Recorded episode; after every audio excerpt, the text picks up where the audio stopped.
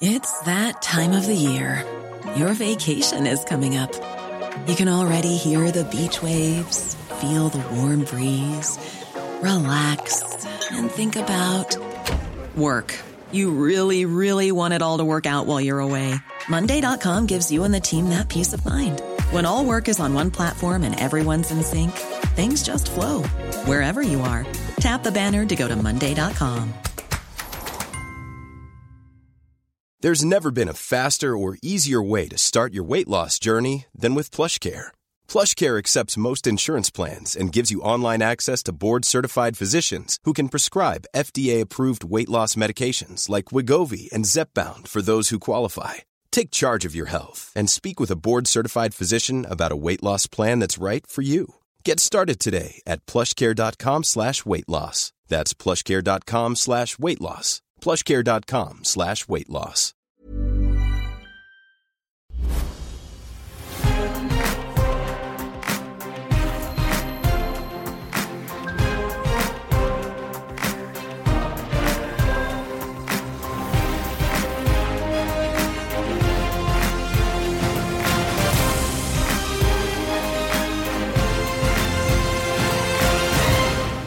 I'm Piers Morgan, uncensored tonight. Putin again ramps up his nuclear threat. Russian sports star, should they be banned from Wimbledon? And former President Trump serves his own volley. It's at me again. But first, it's my brain dump. As Vladimir Putin butchers Ukraine, millions of ordinary Russians are force fed a daily diet of sex propaganda to convince them of his warped alternative reality. And there's no such thing as a free press to tell the truth or hold him to account. Putin's Russia is a country where journalists are routinely murdered, literally thrown out of windows reporting the facts. They face 15 years in jail for criticising his evil war, or the special military operation, as he so disingenuously calls it. Here in our free world, brave journalists are risking their lives daily so that we know exactly what is going on in Ukraine, where the barbaric dictator is waging genocide in a democratic sovereign country. In Putin's Russia, even his closest allies sit a football field away from their slayer in chief. But here in our free world, comedians can sit a few metres away from the President of the United States, hurling zingers at him as if he was the groom at a wedding. You know, I was a little confused about why me, uh, but then I was told that you get your highest approval ratings when a biracial African guy is standing next to you. So, uh, uh, so let me just say, uh, Joe, uh, I'm glad that I could uh, do my part. I think ever since you've come into office, things are really looking up. You know, gas is up, rent is up, food is up, everything. This is truly the golden era of conspiracy theories. Whether it's the right wing believing Trump can still win the 2020 election, or the left believing Joe Biden can still win the 2024 election.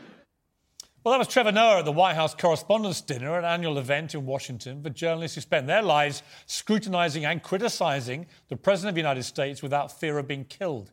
And amid the glamour, the black tie, and the comedy, there was a very serious point here, and Noah made it rather beautifully. In America, you, you have the right to seek the truth and speak the truth, even if it makes people in power uncomfortable, even if it makes your viewers or your readers uncomfortable. You understand how amazing that is? I stood here tonight and I made fun of the President of the United States, and I'm going to be fine. I'm going to be fine, right? Can you ever imagine Putin, President Xi in China, or North Korea's Kim Jong un attending a celebration for journalists whose job it is to shine a light on their incompetence, or allowing themselves to be publicly ridiculed on national television? We all know what would happen to a TV star like Trevor Noah, who dared make jokes like that at their expense in those oppressive totalitarian regimes. And that's why we should never take any of our freedoms for granted.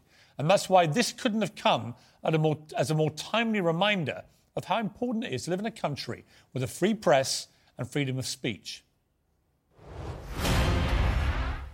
Well, just as mere tough talk and sanctions won't end this war, we can't defeat Putin the demon by demonizing ordinary Russians.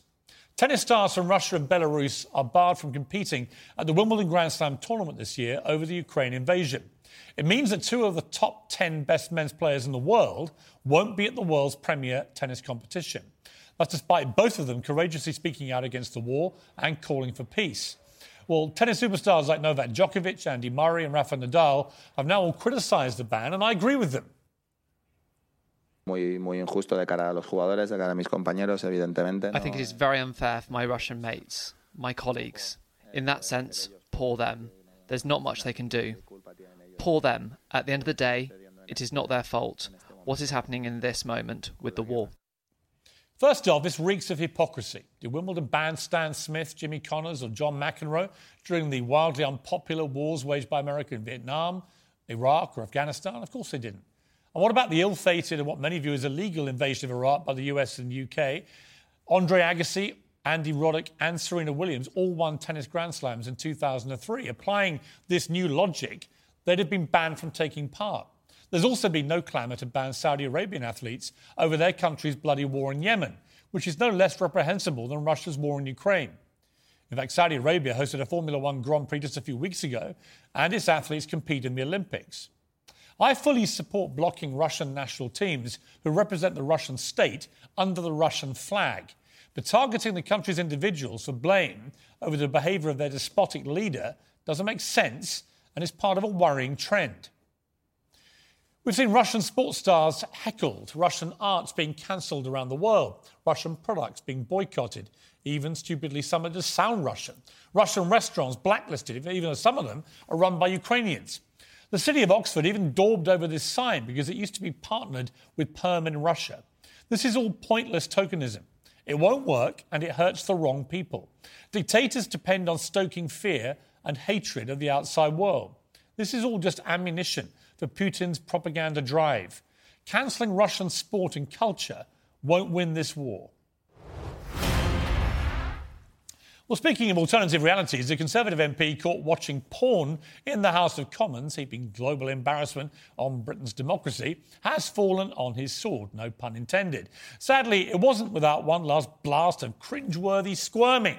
Neil Parish, who's also a farmer, first brazenly called for an investigation into the allegations, allowing rumours to swirl about his own colleagues when he knew he'd done it. And he tried to explain it all away with an excuse that was frankly utterly ridiculous.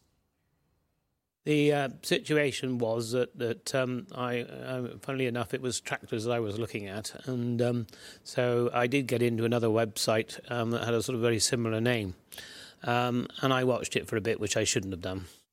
Who hasn't stumbled across porn looking for tractors? It gets worse. Parish later briefed that specifically he was searching for Dominator combine harvesters when a rather different kind of Dominator popped up. But there is a pathway to redemption for hapless Parish, and it comes in this form of his former Conservative colleague Brooks Newmark. You may not remember the name, but Newmark quit as a British government minister in 2014 after newspapers exposed him for sending lewd photos to a reporter posing as a young female fan. For years after, we never really heard anything about him again. But now it's emerged that Newmark has risked his life to almost single handedly save over 7,500 Ukrainian women and children in the past two months helping them evacuate the war zone. He raised $300,000 from friends and family to begin a bus service taking refugees out of Ukraine. From sinner to saviour. Good for him. Now, I don't believe in cancel culture, so I was obviously distraught to learn that the woman who cancelled me has now herself been cancelled. Yes, Netflix has shelved the development of Pearl, an animated series created by Meghan Markle with Sir Elton John's husband, David Furnish, about a 12 year old girl inspired by influential women. Apparently, it was based on her own very inspiring rags to royal riches story.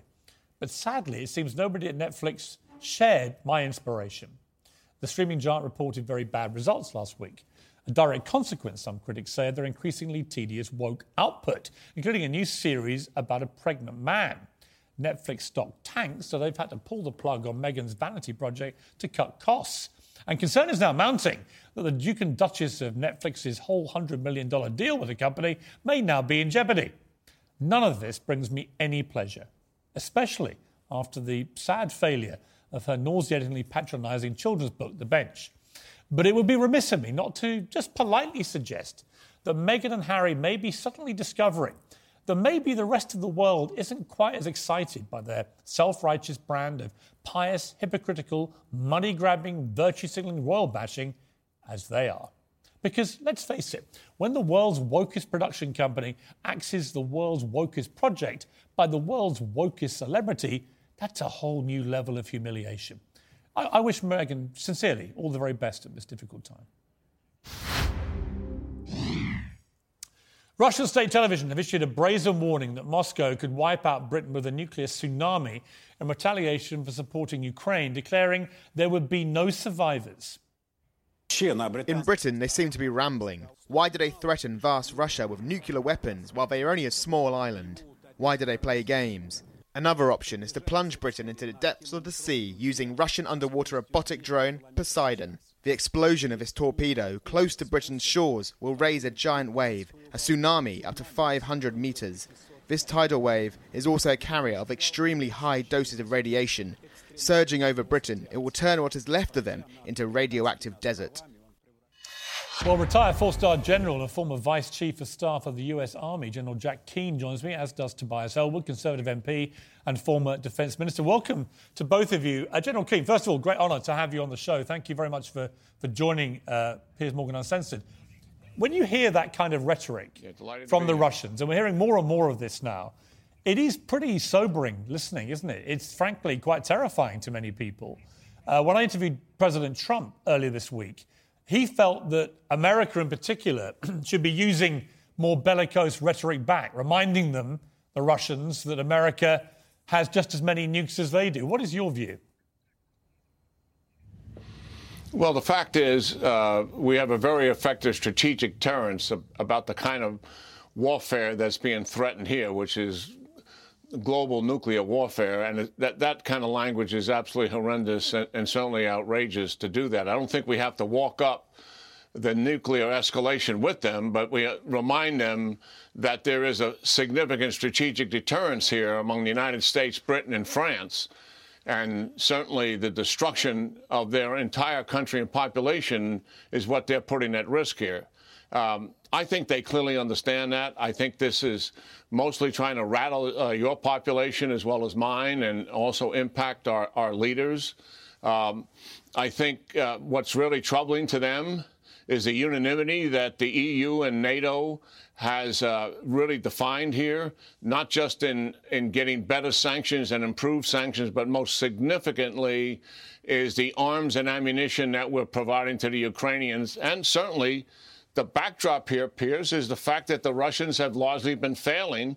And even in this much smaller offensive that they're conducting right now, they haven't made much gains. And last 24, 36 hours, they haven't been doing much, much of anything. So, yes, uh, there is saber rattling going on here uh, for sure. Now, the, issue with a tactical nuclear weapon, I think that gives us all a little bit more concern that something like that could be used. Uh, I really believe the Biden administration could be much stronger about what our response should be here, both publicly and privately. And I will say this I do think that some of this rattling is going on, particularly as it concerns the Biden administration, Piers, because the Biden administration set the tone here very early on. March 21, 70,000 troops show up on the Ukraine border 60 days into the Biden administration's reign, right after the inauguration. It's no accident. I'm absolutely convinced uh, Putin is doing that to test this administration, which he believed would be weak, and there's an opportunity. Okay. The Trump administration had a scheduled deployment of arms and munitions in March of that year planned. Biden administration did not execute it and publicly stated the reason. Yeah. They did not want to provoke Putin. Yeah, I mean, we Tobias Ellwood, I, I felt. Let me bring in Tobias Ellwood, uh, General Keane, if I may. Uh, Tobias Ellwood, I mean, I, I, felt that one of the things that may have empowered Vladimir Putin uh, to go into Ukraine, and President Trump said the same thing, was the very uh, cack-handed, if not catastrophic, withdrawal of forces from Afghanistan. That that looked like it was America in a form of surrender. What did you What did you think of that? What do you think of where we are with this war? And actually, what does defeat look like now for Putin? Well, these are all great questions. Firstly, good to well, see uh, General Keane. Uh, please, pleased to share a platform with him. But yes, uh, I think Putin has seen that over 30 years, in fact, the West has become quite timid, and our humiliation in departing from Afghanistan I think, was the icing on the cake. That was the moment that he intended to strike.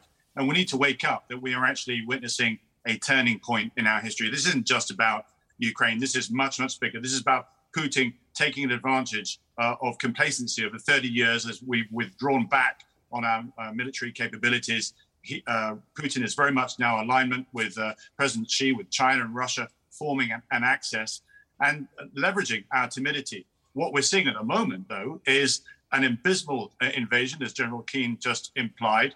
Uh, in contrast, incredible resilience and heroism from the Ukrainian forces themselves. But we haven't leveraged that. You know, Russia's ineptitude caught the West off guard. Remember, the US even offered to uh, Zelensky a helicopter flight out. That's how they thought, uh, how competent they thought Russian forces would be. But here we are, Ukraine doing an incredible job, Russia having to back away from Kiev, move around to Donbass. That is the moment when they're regrouping, rearming, they're starting to redeploy. That's when you launch a counterattack. But where is the West? Where is NATO to leverage that? The big question I pose to the West, indeed to Britain and the United States, is what is our objective? What are we trying to achieve in Ukraine? Is it to support Ukrainians to push Russia completely out of mainland Ukraine? Or are we content with some form of stalemate occurring over Donbass? We need to clarify exactly what well, our strategic ask, objective is. Okay, I mean, look, these are good questions. Let me ask uh, General Keane those questions. What, what do you think the West's objective is right now? And let me ask you also, General Keane, what is defeat for Putin and what is victory now, do we think? Well, first of all, uh, I think we were very ambiguous about what our intent there is. We started out by just arming the Ukrainians, certainly, to likely uh, deal with an insurgency because they most people felt the regime was going to be collapsed. And then certainly the Ukrainians responded very positively, Russians responded very incompetently, and, and huge opportunity arose. It took the Biden administration far too long to make that transition and get them the weapons they needed. And finally, we're there. We, we are clearly doing that. I think the meeting that was held in Ramstein, where 40 nations showed up, 14 of them not European, uh, with Secretary of Defense Austin and Chairman of the Joint Chiefs, the United States, Milley, uh, that is significant. And what we have to do is continue that. In terms of the objective, the objective was never clear from the beginning, but now it has come, come much more into focus. The Secretary of State, the Secretary of Defense, the Chairman of the Joint Chiefs, others in the administration, even uh, the Speaker of the House, Nancy Pelosi, is talking about victory here, defeating the Russian military inside of Ukraine, which is, I believe, is should be our objective. It should have been our objective and unequivocally, clearly stated from the be- beginning. And it's certainly when you when you have ambiguity like that, it actually leverages our our enemy. Uh, yeah. uh, Russia, to be sure, because they're not certain about what what, what we're driving towards, and yeah. that's why I think they've been surprised by the level of effort recently. I I think there still is opportunity here for that objective to be achieved, and we got to double down and continue to robust support that we're providing the Ukrainians, plus the, the moral support that they need as well. General Keane, great to talk to you. Tobias Ellsworth, thank you very much too. Really appreciate it. On Uncensored next, a mega blow for Meghan. The Duchess of Sussex has had her Netflix show cancelled. Can she still justify a $100 million deal? That's coming up.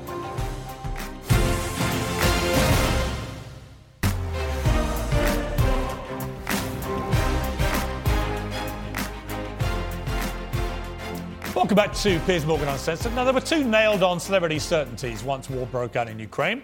The first was that Angelina Jolie would at some stage fly over there to make it all about herself, posing for numerous selfies with her adoring fans. Fortunately, some of the Ukrainian youth didn't get the Angie PR op memo. Look at the guy there with his headphones, he's completely ignoring it. Fantastic. The second, of course, was Madonna deciding that what we all needed to cheer ourselves up in these dark times was her doing this on stage in Colombia.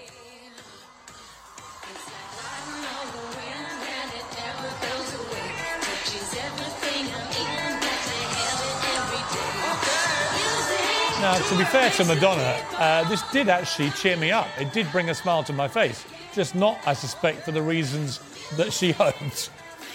Well, joining me now is a veteran journalist, attorney, Fox News host, uh, legend, actually, Geraldo Rivera. Geraldo, what a joy to have you on my new show. Thank you so much for joining us. Piers, my pleasure. We haven't seen each other since uh, Donald Trump's Celebrity Apprentice in 2015. That's completely true. And in fact, why don't we start with Trump? Because I was going to ask you about my interview, which has obviously ricocheted around the world. It's attracted three Trump statements so far of increasing, well, venom and humour, actually. Uh, basically saying the interview was terrible, brilliant, great for ratings, I'm a loser, I'm finished, I'm washed up. Uh, and then there was this clip last night from his, uh, this was his appearance at a rally uh, where he said this. Think it's coming? Is it coming? You know, we'll come to the clip in a moment. Geraldo, the point I was going to make, he, he says in the clip that I've gone crazy. Uh, oh, we got it. We've got it. I'm sorry. We're going to play it now. this crazy Piers Morgan. Did you see that show? Piers Morgan. Thank you, sir.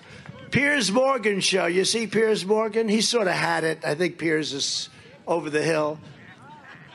He opened the show with an interview of me. I did him a favor. I didn't want to do a stupid show. It's on Fox Nation. What is Fox Nation? What is it? They're going to love me when I say, What is Fox? It's on Fox Nation. He opened with great ratings when he did me.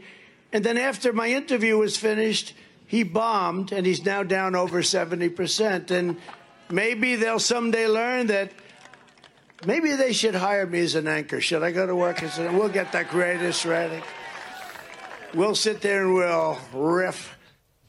I've got to say, Geraldo, I would watch Donald Trump if he did anchor a show like this. I mean, I would eh, him live and unfiltered every night would be fantastic. I doubt he's going to do it. But what was? I mean, I just felt that it's a massive overreaction by Donald Trump to what was actually, when you watched it, a really insightful, revealing interview, which most people I know who saw it actually thought he came out of it pretty well.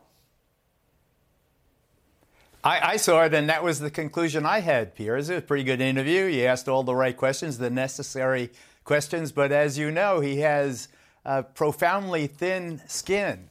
He doesn't uh, suffer insults lightly. He uh, has a rule you hit him, he'll hit you back. Mm. Uh, even if you didn't intend to hit him by even asking a question that he viewed as vaguely, uh, you know, impolite, uh, he, he carries that grudge forever until there's some, something else. Like J.D. Vance, the candidate here mm. in the state of Ohio, uh, running for Senate, has just been endorsed by Trump, despite the fact that he called Trump everything from. I know, I saw I, that. you know, I, no, I've got no doubt. Remember the I've got exact no doubt. insults, imbecile, and everything yeah. else. I, have got no doubt. I'll be, I'll be so, having a cup of know, tea with him. But I was, I was going to ask you two questions really about it, which I think everyone is wondering. Do you think Trump will run again? Because Tucker Carlson earlier uh, last week on the show doesn't think he will. Uh, and secondly, would it be a good thing for America, given how divisive and polarizing he was in those four years, albeit not unsuccessful in many ways either? Would it be a good thing if he did? I think President Trump really wants to be president again. Uh, you know, I've known him since 1976. Uh, I've, I've, never seen him shirk from a challenge. I believe that uh, he's really hurt by the results, the legitimate results of the November 2020 election. Uh, you know, he's egotistical. He wants to be back in the White House. It's not that he's deprived of helicopters or, or huge uh, jumbo private jets. It's just his ego has been rattled, and he has it's it's a grudge. It's a grudge now. Uh, you know, with the Democratic Party, he wants to be back in the White House to evict them. Now, will he win? I, I don't know. Uh, he'd have a, a, some real hurdles uh, to clear, not the least of which is that he's lost uh, voters like me in the middle who supported him, you know, pretty strongly until he decided not to abide by the Constitution mm. of the United States. So he has that hurdle, but you know, the Republicans have enforced amnesia. Uh, they uh, they've decided that not to remember January 6th or the rest of it. Uh, so uh, I think that he may, unless Ron DeSantis, the, the Florida mm-hmm. governor who's gaining momentum here, uh, you know, decides to make a go of it. Uh, and uh, Trump lives in Florida. He may, I don't know. It, it, I'm not sure how that dynamic works. Mm. The answer to your question is uh, I think he probably will run. And do I think that's good for America? I, I, I don't think that he will win. I think that there's too much baggage. So I know that that's a dodge of your question because I just don't know the answer. For instance, in Ukraine, what would have happened if Trump were president when Putin was rattling the sabers and mobilizing his army? Would Trump have reacted differently? He was friends with Putin. Maybe it never would have come to an invasion, but maybe just maybe when he called uh, the invasion savvy and uh, what was the other word genius mm. uh, that that uh, he would have kind of let Russia take Ukraine back. I, I don't know the answer to that. We just had the White House Correspondents' Dinner. I've attended that a few times. Uh, you have been many times, I know. We've got a little highlights reel here. It was a fun night. Let's have a look. This is the first time the president attended this dinner in six years. It's understandable. We had a horrible plague, followed by two years of COVID. if my predecessor came to this dinner this year, now that would really have been a real coup. In America, you, you have the right to seek the truth and speak the truth, even if it makes people in power uncomfortable, even if it makes your viewers or your readers uncomfortable. I stood here tonight and I made fun of the President of the United States and I'm going to be fine. I'm going to be fine, right? I thought that was a very powerful conclusion there by Trevor Noah. Uh, I thought he had a good night all round, actually, zinging everybody. Um, but I thought the, the, speech he made at the end there about the importance of free speech and his ability to do zingers at Joe Biden's expense, which would never be tolerated in a totalitarian country, had a powerful impact, I thought. Well, he said all the right things to a very receptive audience. Uh, I was there in 2011, one of the many times that I have been at the Washington Correspondents' Dinner, when Donald Trump was in the audience and President Obama just mocked him ruthlessly, saying that uh, he was ready because he had to choose between meatloaf and uh, some other uh, obscure uh, uh, C-lister to, who had the hot tub in front of the White House. Trump was outraged by that. I, I am convinced that that was the night Trump decided he was going to run. I think you're for right. president of the United States. He was going to show them. It's it's it's again. It's that uh, you know. It's that uh, same. You're seeing it in miniature. Yeah. Uh, you know the way he reacts to those kinds of challenges, and I think that that put him over the top. Then he decided, I'm going to show Obama. I'm going to show everybody. I'm going to run for president, and I'm going to win. You've covered a lot of war zones in your time very courageously, Geraldo. What do you make of Ukraine?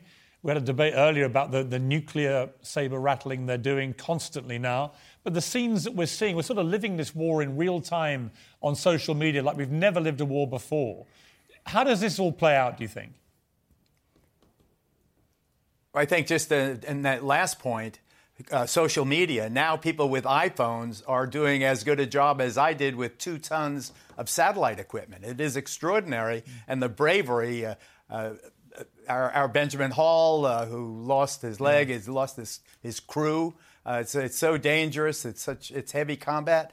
Uh, you know, I, I so admire the coverage. Now, in terms of how this all plays out and where it goes, and I heard your uh, interview with General Keane. Mm.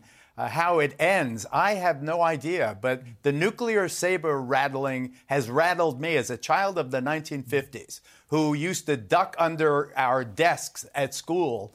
Uh, uh, you know, in, in, nuclear drills that would have been fruitless, who lived through as a, as a cadet in maritime college the 1962 Cuban Missile Crisis. Yeah. This is the worst it's been since then. Yeah. You know, this is, you know, people have to understand that when people are talking about nuclear use of nuclear weapons uh, in, a, in a way that it is plausible, if remote, it is un- unnerving to me. It is absolutely so profoundly distressing. Uh, the, to think that these world leaders would actively be considering. Now, what the word is now that Putin is going to use a tactical tactical nuclear weapon to explode over the Black Sea or some unpopulated area uh, in, uh, in, in, in Ukraine someplace. Uh, you know, as a demonstration. That's that's insanity. Mm. It's insanity. It is ridiculous. Mutual assured destruction is what nuclear warfare is all about, and it's just so distressing to me that uh, that that world leaders, even a, someone as as nutty as Putin is showing himself to be, would be putting the world's very survival uh, in play. For what? For what exactly? For Donbass? For uh, you know uh, some little uh, shaving of eastern Ukraine? Uh, what exactly is it that Putin is so you know so angry about that he would he would end the world? I, I had a history professor very briefly, Mr. Fabregas in social studies, who, who told me that he had no doubt but that Hitler, at the end of the war, if he had a choice and there was a button that said, end the world, because mm. uh, we're losing or not, Hitler would have pushed the button. He would have ended the world. I remember how upset I was by that. Is this the same thing? Is Putin now playing with the button because uh, he may lose this ridiculous, stupid war? And bravo to Ukraine. Bravo to Zelensky. Mm. They're, they're kicking butt at great cost. But they they threw the world's second most powerful or third most powerful army out of the region around the capital, and now uh, Putin is trying to pick up the pieces in the east side. Uh, you know, I, I I think that this is horrible. What's going on with Putin? And bravo to Ukraine and the Western allies. You know, that's one thing about Trump. I don't know. Would Trump have, have held NATO together with, the, with the UK and er, would he have would he have held them together to have a united front against Putin? He hated NATO. Half of NATO wasn't paying the two percent. He he he he he was so disparaging of them, and it sounded like he wanted the Atlantic Alliance gone. That he didn't even think the United States should be in the in the in NATO. You know, what if there was no NATO now? Yeah. Uh, you know, I, I think that uh, there's so many so many interrelated questions.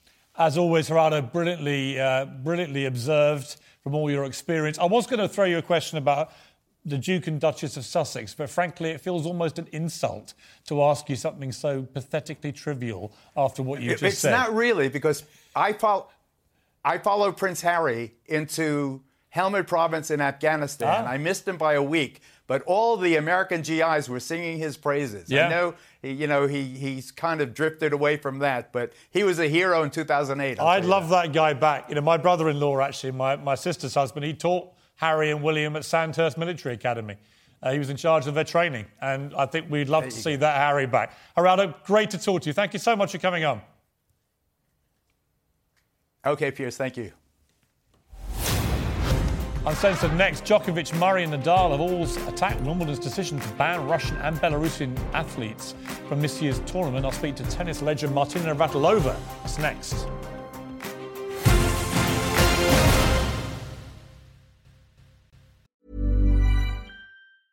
It's that time of the year. Your vacation is coming up. You can already hear the beach waves, feel the warm breeze, relax and think about work. You really, really want it all to work out while you're away. Monday.com gives you and the team that peace of mind. When all work is on one platform and everyone's in sync, things just flow wherever you are. Tap the banner to go to Monday.com. Ready to pop the question? The jewelers at Bluenile.com have got sparkle down to a science with beautiful lab grown diamonds worthy of your most brilliant moments. Their lab grown diamonds are independently graded and guaranteed identical to natural diamonds, and they're ready to ship to your door. Go to Bluenile.com and use promo code LISTEN to get $50 off your purchase of $500 or more. That's code LISTEN at Bluenile.com for $50 off. Bluenile.com code LISTEN. There's never been a faster or easier way to start your weight loss journey than with PlushCare PlushCare accepts most insurance plans and gives you online access to board-certified physicians who can prescribe FDA-approved weight loss medications like Wegovy and Zepbound for those who qualify. Take charge of your health and speak with a board-certified physician about a weight loss plan that's right for you. Get started today at plushcare.com slash weight loss. That's plushcare.com slash weight loss. plushcare.com slash weight loss.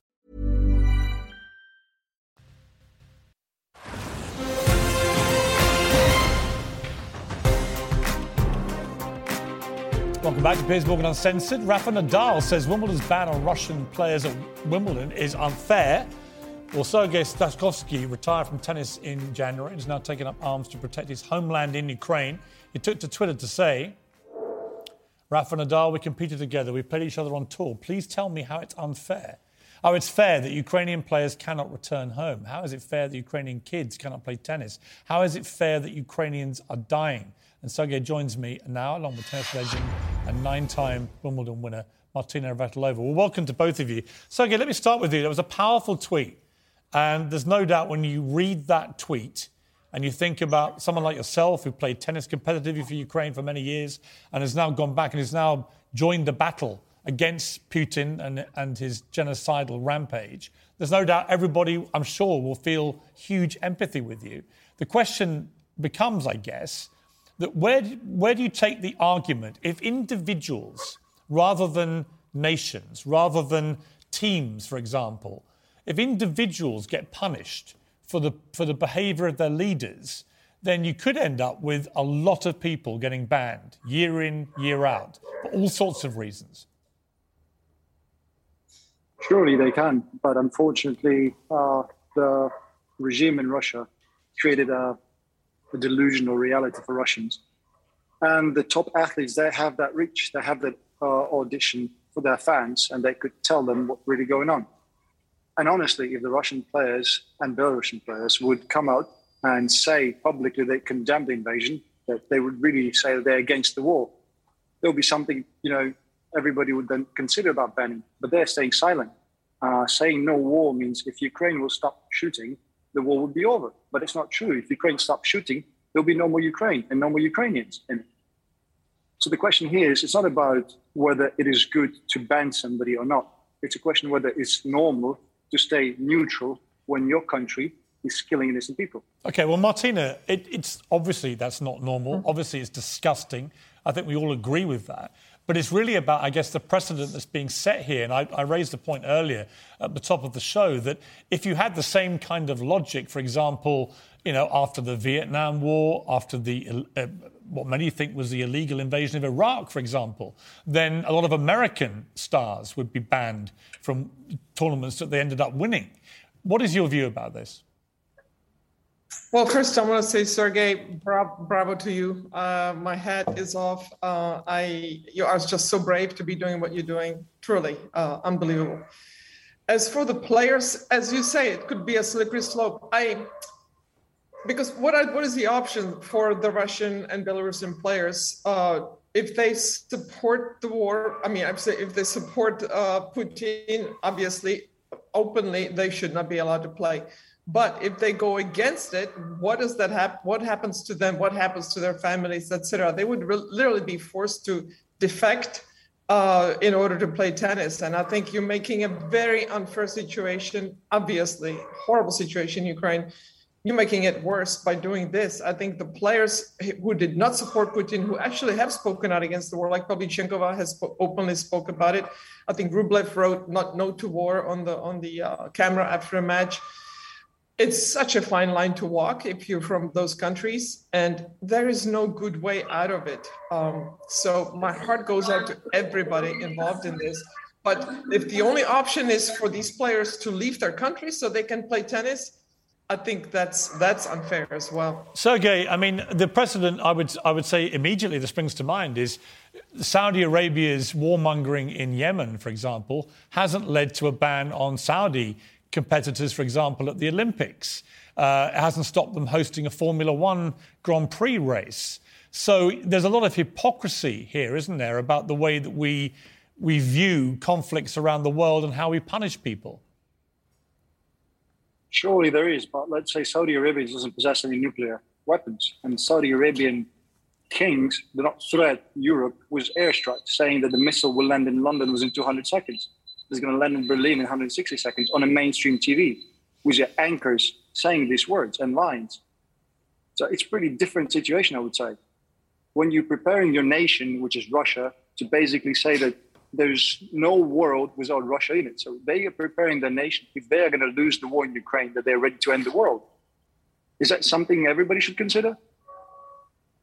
I mean, I, have got to be honest with you. I, I think, Martina, it's a very complicated issue. I actually thought long and hard over the last day or so about what I thought about this once I heard about this ban from Wimbledon. I understand that Wimbledon, for example, they're really doing it at the behest of the British government and the heavy sanctions they brought in. They're sort of taking their lead from the government, um, which some people might think is, is a bit cowardly of them to stand behind the government, but I can understand them taking the lead in that way. And they wanted to avoid, uh, it's been reported, the potential spectacle of the men's tournament being won by a Russian competitor.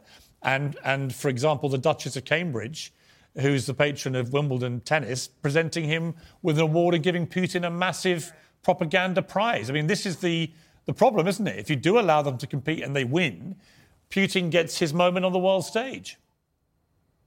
Absolutely. And that's why we should not have been rewarding these horrible countries with international competitions, whether it's the Olympics in China, the World Cup in Qatar, the World Cup in Russia, etc. Uh, Saudi Arabia having, the, as you said, the F1 races. So it, it legitimizes these uh, these uh, governments, and that, that's not right. On the other hand, tennis is a very individual sport, but it's like it's a no-win situation. I know if I was living in Russia right now, I would probably be moving my family out, as are many people that can leave the country because it's just such a disaster and what they're doing is so so wrong.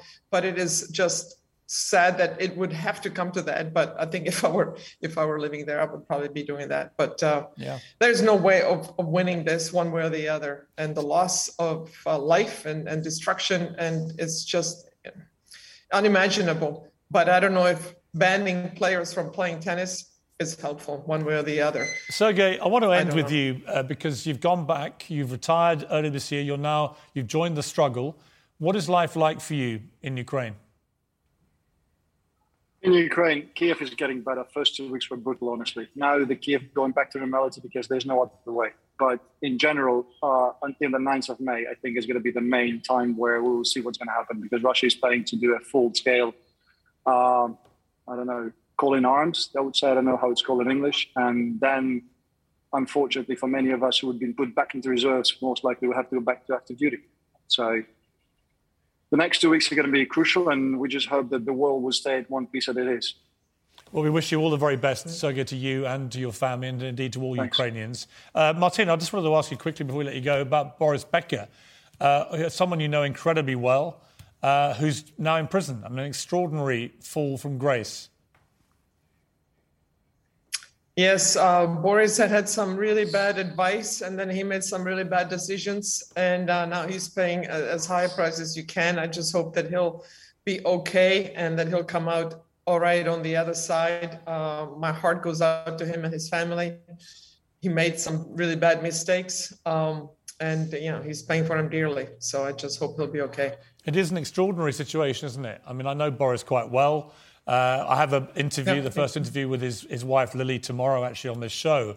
Uh, it's a it's a tragedy for them. Obviously, a lot of people don't feel any sympathy for him. They think that he, you know, he he he did what he did and he committed financial fraud and he he should pay his, his price. But he was such a, an idol in the sport of tennis. It just seems extraordinary. He's now behind bars. Yeah, I think the first time it happened, I think I don't think it was his fault as much as it was of his advisors but he got let off uh, because of who he is and but because of who he is i think they paid more attention to what he was doing. And then the second time it happened it definitely was on him it seems from what i've been reading uh, he should have been smarter than that but uh, you know he didn't hurt anybody he was just trying to save his own property but that doesn't excuse obviously uh, shirking taxes etc so it's just uh, you know, as tennis players, we depend on other people to tell us uh, what's right, what's wrong. Lawyers, uh, CPAs, etc. I've gotten some really lousy advice over the years. Nothing illegal, but uh, you know, lost lost some money because you depend on these people to do their job, so you can do yours. Um, not to excuse what what Boris did, and again, he's paying dearly, and I just hope his family survives it intact, and most of all, Boris does, because um, yeah, it's this is this is really rough. Yeah, well said, Martina. Lovely to talk to you. Thank you very much indeed. Thanks, Piers.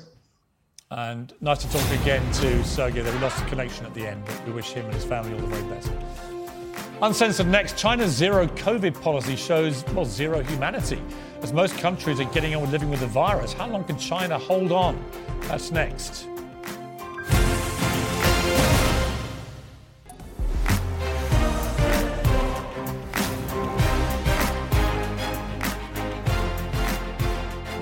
Of people in China are still living under the world's most draconian lockdown measures. The face of the country's brutal zero COVID policy continues to emerge, including this footage of a man in Beijing who sealed himself into his car because he feared he might have the virus. Residents in Shanghai have staged screaming protests from their homes.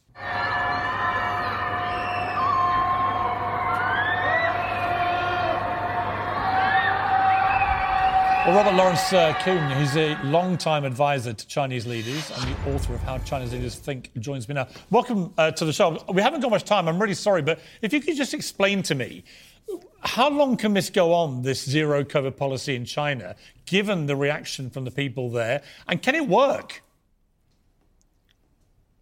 It'll go on for the rest of the year through the, the 20th Party Congress, which is probably in November. It's un- important to understand three reasons why the lockdown policy is in place. First, putting people first is the leadership, President Xi Jinping, the party's highest objective, their mission, and saving people's lives is the top of the list. Estimates were that there might have been 200 million cases, 2 million deaths in China if they hadn't done the draconian lockdowns in the early days.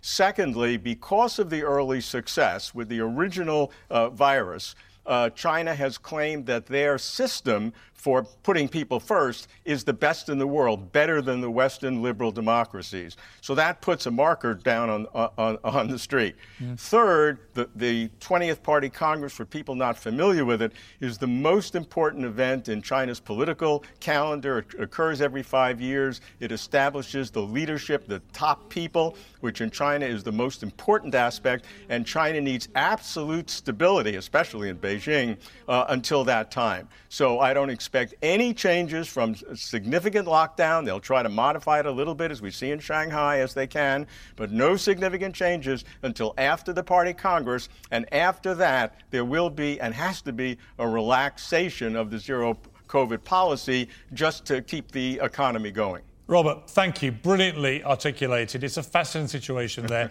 and I appreciate you joining us. Sorry we didn't have more time, but appreciate it. Thank you. Well, forget the fun police. It's time to worry about the speech police, I'm afraid. The world's gone nuts. Well, internet search giant Google is rolling out a new inclusive language function that helps people avoid using PC words. One of the problematic words is mankind, apparently. To give you some idea, uh, idea how ridiculous this is, before I play the most famous TV clip in history, I now have to issue a trigger warning.